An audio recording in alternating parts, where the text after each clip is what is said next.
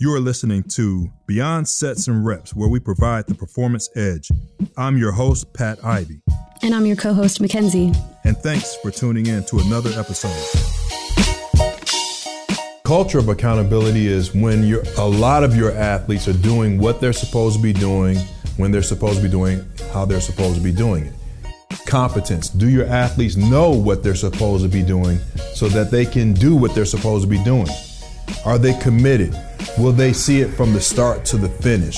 Will they complete the task? Are they consistent?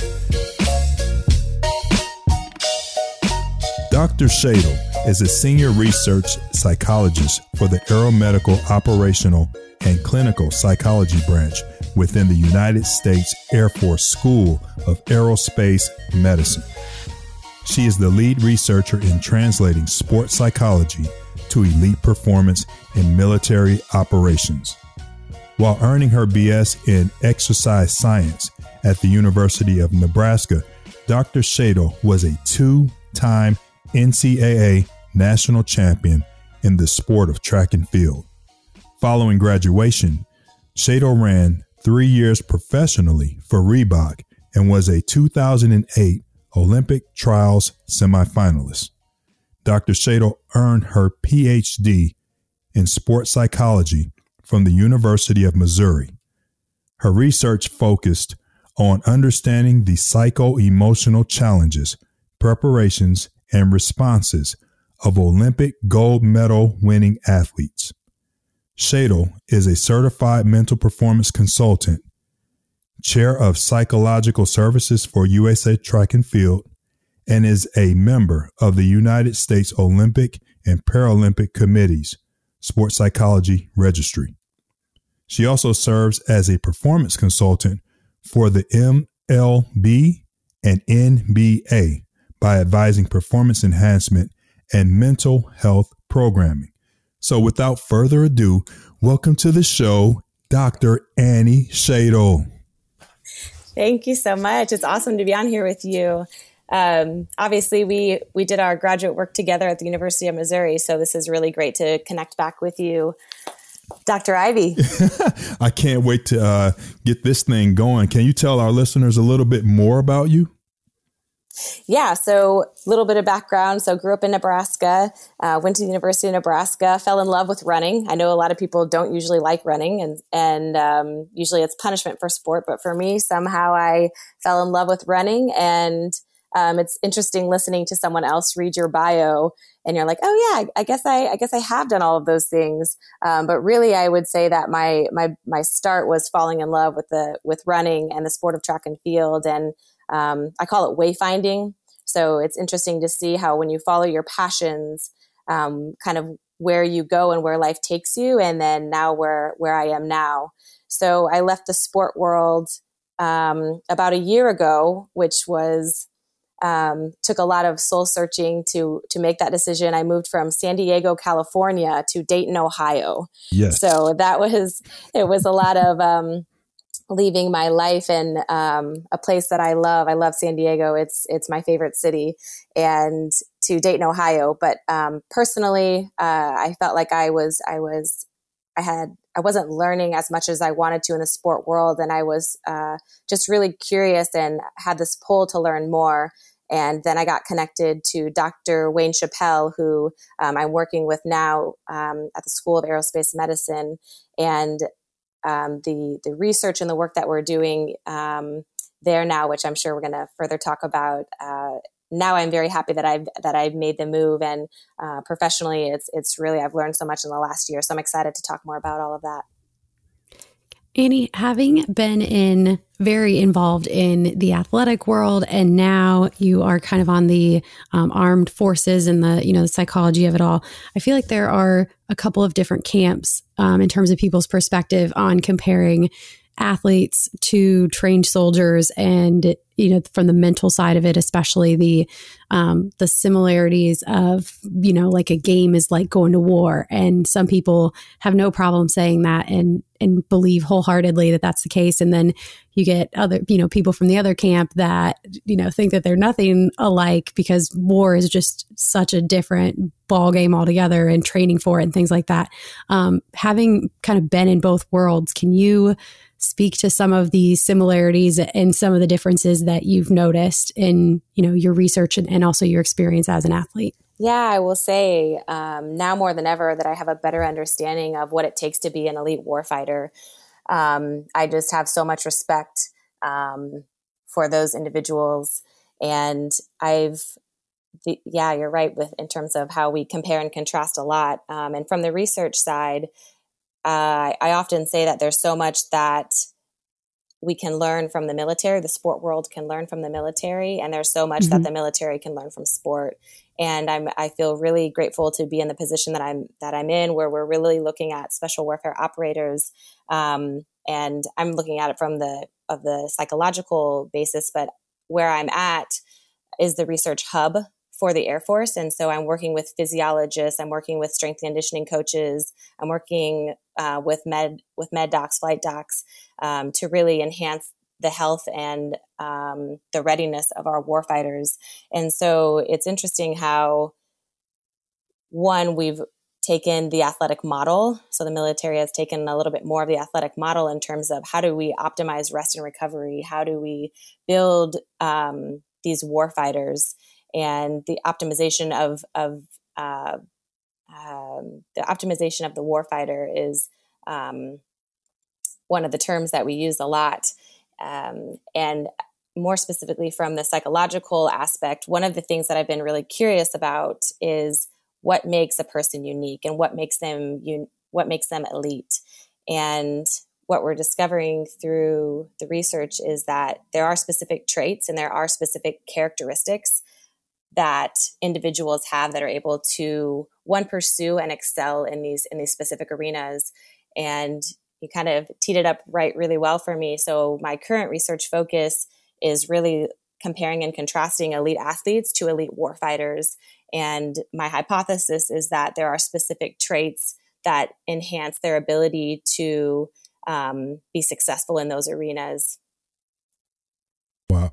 I'm I'm fascinated by what you've been able to accomplish, Annie, because going back, you know, just a few years ago, you and I we were both co-presenting our dissertations and we had so many crossovers looking at elite athletes. Uh, you were looking at track and field athletes, I was looking at NFL football players.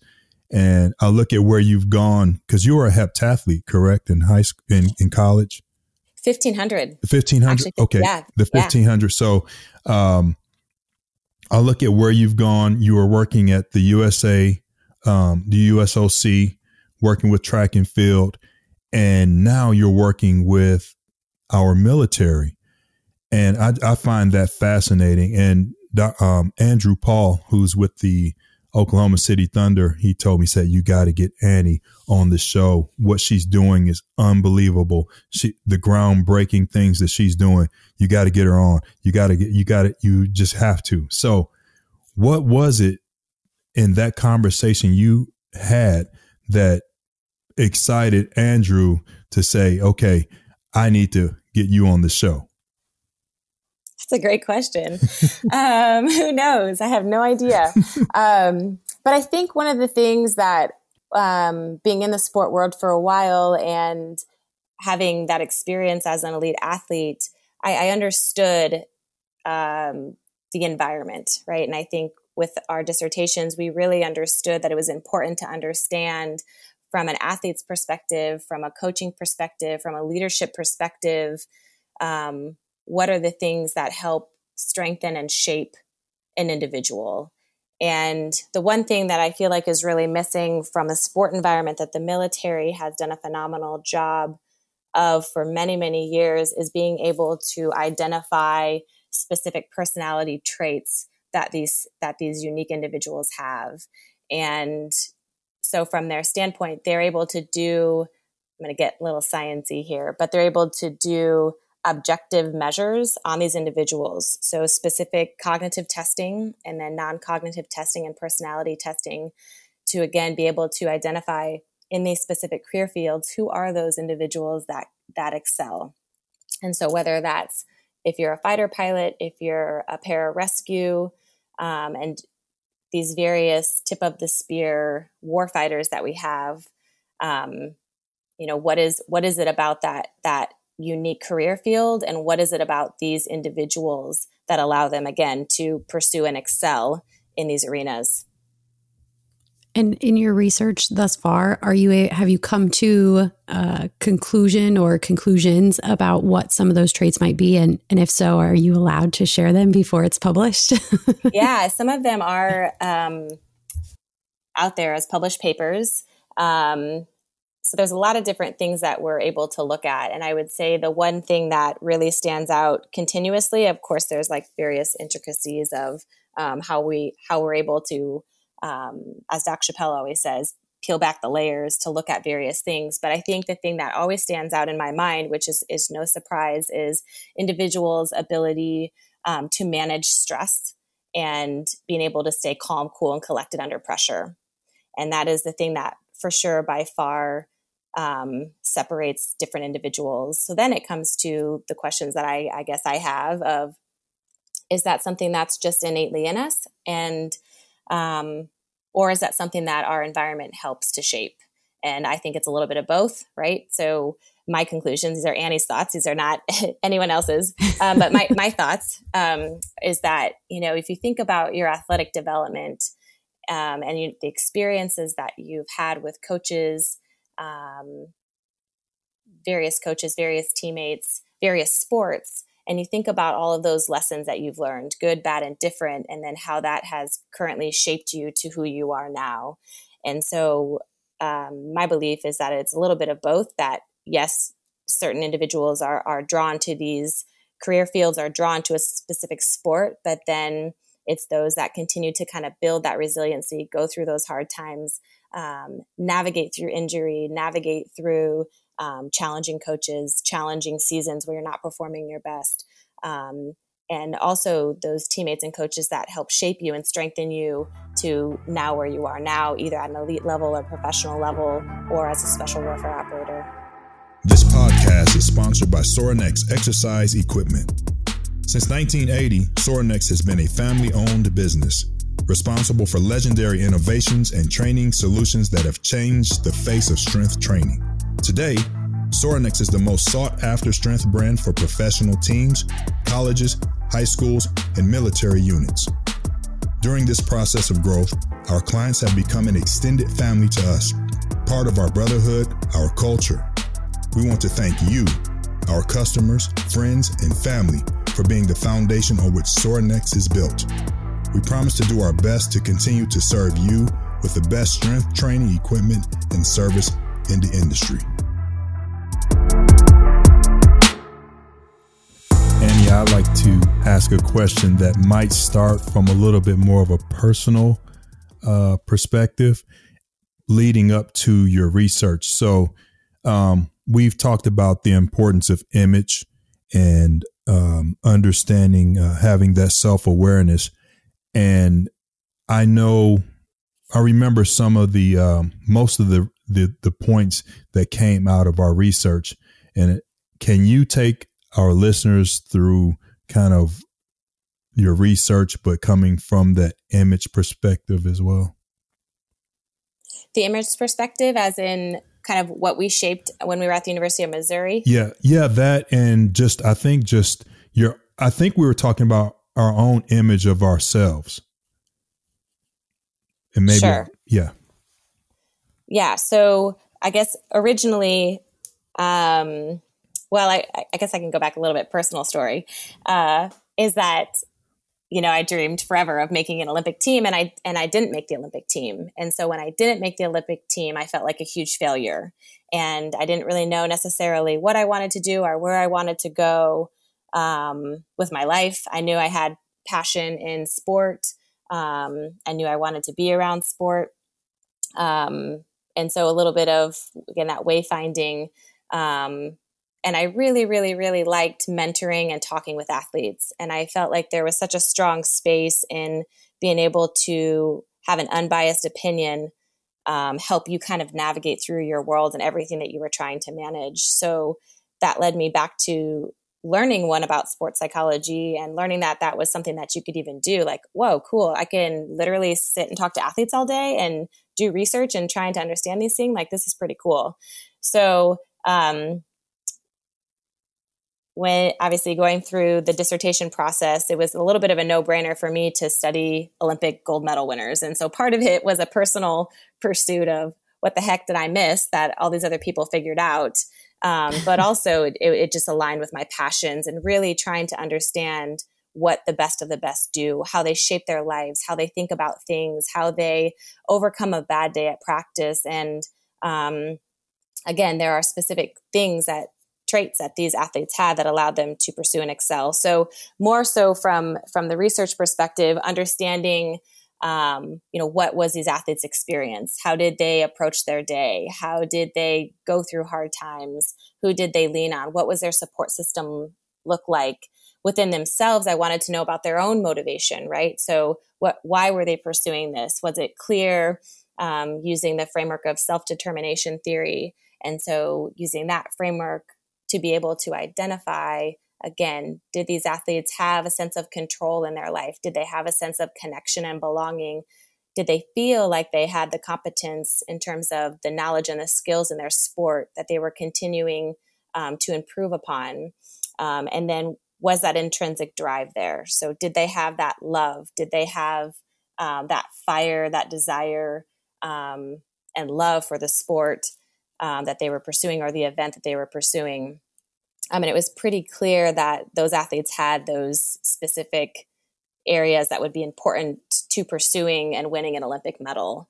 Um, so that was that was pretty clear in the research um, in that arena. Uh, another piece that we were looking at was was an athlete's well being. So again, how how did they set up their days? Was there a support system? Um, did they feel joy? Did they feel a sense of meaning and purpose? And again, all of those things um, came out in the research that yes, these athletes that won Olympic gold medals had a sense of meaning and purpose. They knew why they were showing up. They knew where they what yeah, they knew why they were doing what they were doing daily, right? And that doesn't mean that they did not have hard days and that didn't mean that they had they never had questions of about am I good enough? Can I do this? But they didn't let those fears override their pursuit and their love for their goal of winning an Olympic medal.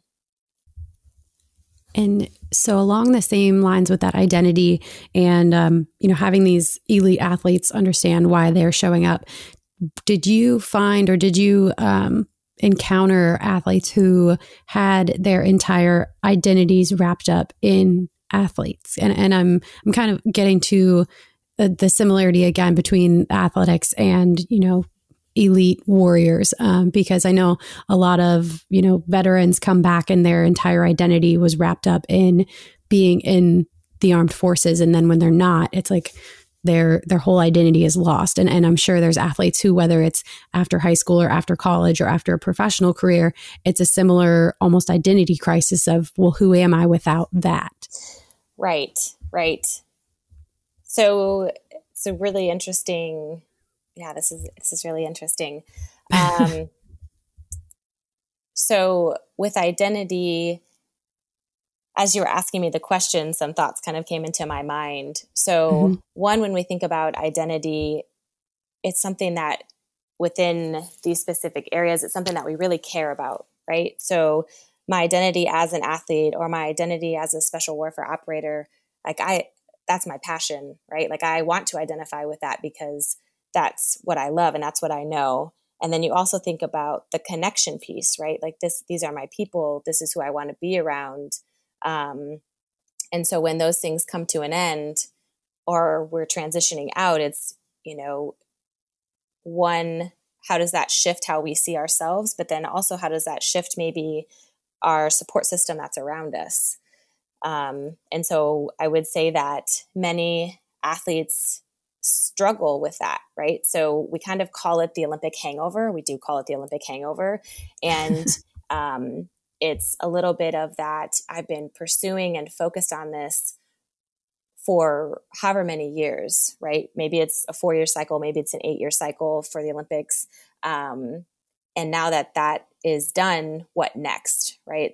And a little bit, I think, is all of the physical energy, emotional energy that we give to pursuing this goal. And then once that's passed, it's like, whoa, I've I believe that our bodies need time to kind of decompress and then be able to transition to the next thing, whatever that might be. So I think anytime there's those transitions in life, um, it it can be kind of difficult to kind of navigate through through some of that.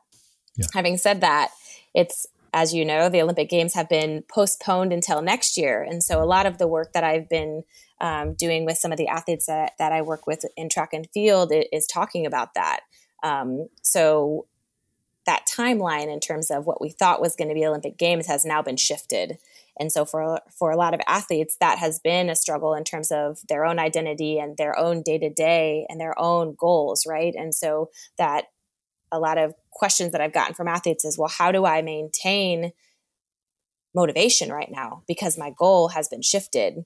And you know it comes back down to dialing back and what are the things that i can do today right? The most important thing about goals is that we can um, they're adaptable right? We can change and adapt as needed. And so helping them kind of scale back a little bit um, to thinking about okay what what do i need to do daily um, now that this timeline has been adjusted? And then what are the what am i going to do with my time now that the timeline has now been adjusted? And, it, and it's basically a, a same strategy that we would use athletes that are transitioning out of sport of you know what what things can we accomplish today and how are we going to move ourselves forward? Do you find any challenges uh, addressing stigmas um, and was there any difference with those stigmas working with athletes versus working with the uh, military or warfighters? Yeah, I would say um, hmm. That's a good question. Like stigmas, as in like what you would maybe like stereotype. Mm-hmm. Yeah, just against you know stereotypes, stigmas against mental health or or seeking mental health um, assistance. Yeah, you know we're not there yet. I feel like um, the same stigmas with mental health that exist in our normal population, that exist in the sport population, um, exist in the military population, right? And and it's it's the mentality that as athletes, um, I, I can outdo this, right? Like I can push through this, I can control this, or I should be stronger than this. I should be able to manage this on our own, um, and that and that's just not the case, right? And so um, the idea is that we continue to educate and we continue to support again military and in sport that you know mental health is, is just like just like a physical injury right if you have an ankle that's hurt. If you have a knee that hurts you go see someone to help you take care of that right? Um, i was on an interesting um, webinar this week and the gentleman on there was was speaking about that but he had used an analogy that I'd never thought about before and that's well how do you know with a physical injury that it's time to go talk to someone right? So you know I, I noticed that my knee's a little sore today um, but when do you go talk to your athletic trainer right so when do you go see the doctor when do you tell your coach about those things um, and and then had the individuals that were on this webinar respond to that. And so athletes had a lot of things that they were sharing. Um, things like, well, you know, I would try to do all the things that I could to take care of myself first, right? I would ice, I would stretch, um, I would, you know, maybe rest. Um, but if it didn't go away in a day, then I might go talk to someone. If it really impaired my my function and my ability to train, um, then I would go talk to someone. If, you know, I just couldn't get it out of my mind, right? I was at practice and my knee kept bothering me and it was just like kind of pulling my attention and I wasn't able to focus. I would go talk to someone. and and really it's the same thing with mental health right so you know doing the things you you can to take care of yourself but also recognizing when it's impairing um, your ability to uh, focus and accomplish what you want to accomplish or, or if you're just not feeling like yourself. And so in those ways we still have a lot of education to do in terms of um, the care that that that is there um, and i guess the, the stigma of like you don't have to handle it by yourself. And how does that present itself in the military. So I know a lot of what you said um, earlier about sport could learn a lot from the military, and military could learn a lot from sport. And um, I'm pretty sure the the general population just has this perception of, you know, when you're in the military, it's mental toughness and you can't show signs of weakness and things like that. Whereas sport, um, it's it's a little bit different. There's there's still a lot of the type A's and don't want to show weakness and stuff like that, but it's not training for warfare. It's not training for life and death. So there are it, it really could be said it's higher stakes. Um, so showing a weakness in such a high stake situation is even you know more frowned upon? Do you or, or, i guess that's my question is is it more frowned upon? Is there a bigger stigma in the military than there is in sport? Or would you say they're fairly similar right now? I would say they're very similar. Um, one way one way that um, we've been able to mitigate that a little bit in um, with the air force um, and the military in general is creating these integrated operational support teams. And so, if you think about um, a specific group that's going to deploy, there's um, an integrated operational support team that that would deploy with them. And so, on that team would be a psychologist, um, strength and conditioning, um, physiologist. So there's a flight doc like there's a whole team of people that's going to deploy basically as their as their medical staff right?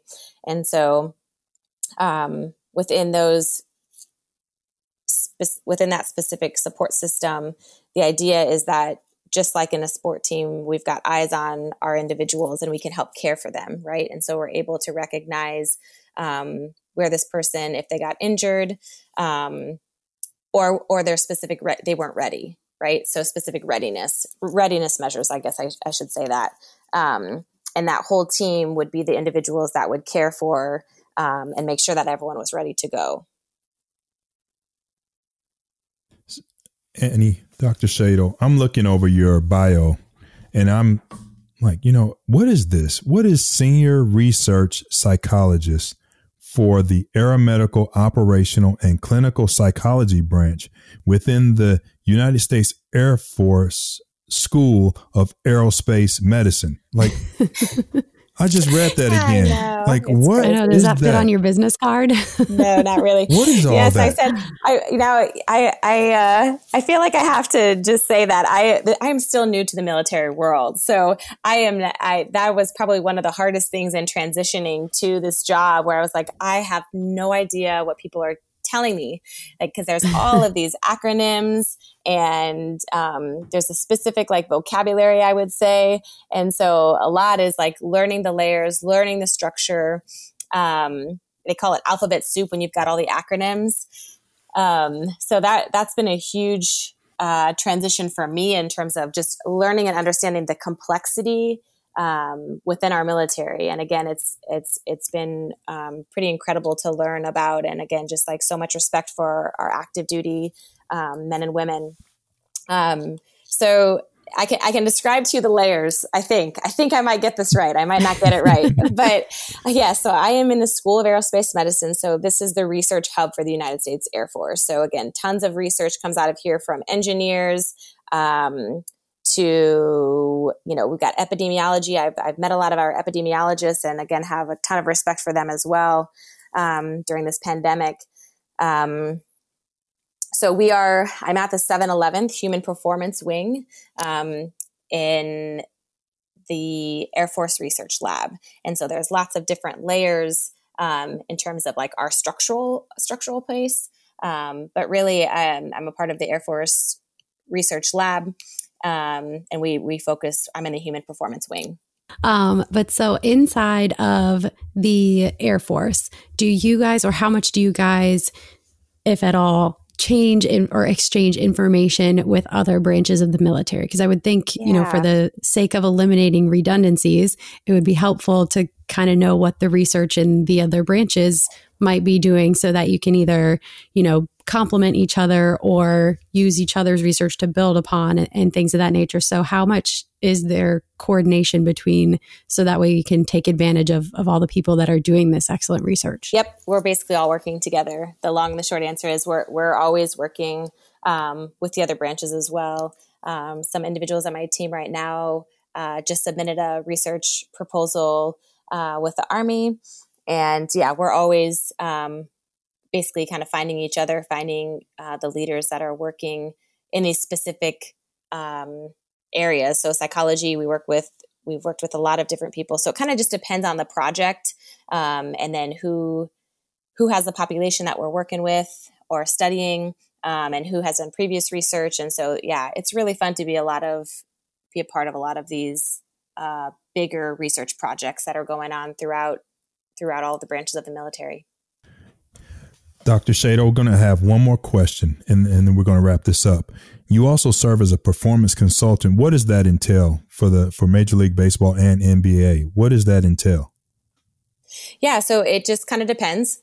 Um, but really, uh, whether that's education, whether that's helping shape programs, uh, whatever support systems uh, that that specific group needs and wants. Um, definitely, mental health again has been a big been a big push. Uh, the NFL pretty much led the way in a lot of that. Um, so again, it's just kind of helping advise and set up programming for them. So um, obviously, there, this is a little bit of a new space in terms of what the support system can look like and should look like um, for those organizations. And so I feel super grateful that various individuals have have reached out um, to specific professionals to be able to help them shape and develop their own programming. That's awesome. It's been a pleasure. This segment has flown by. I can't believe it. Um, yes. It's been great catching up with you. Um, yeah, I, thank you so much. This is awesome. Yeah, I wish you the best, con- much con- continued success. And um, if you could, can you tell our listeners where they might be able to find you? You know what? I, I was saying before that I, I am terrible at um, social media. So you can email me. My email is a shadle, S H A D L E, then the number one at gmail.com. That's perfect. Thank you so much for being with us and uh, have a great day. Thank you for listening to this episode of Beyond Sets and Reps, where we provide the performance edge. This podcast has been brought to you by our sponsor, Sorinex Exercise Equipment. To make sure you don't miss an episode, subscribe to the podcast on iTunes or your preferred podcast provider. You can find show notes and more at beyondsetsandreps.com. That's B E Y O N D S E T S A N D R E P S dot com.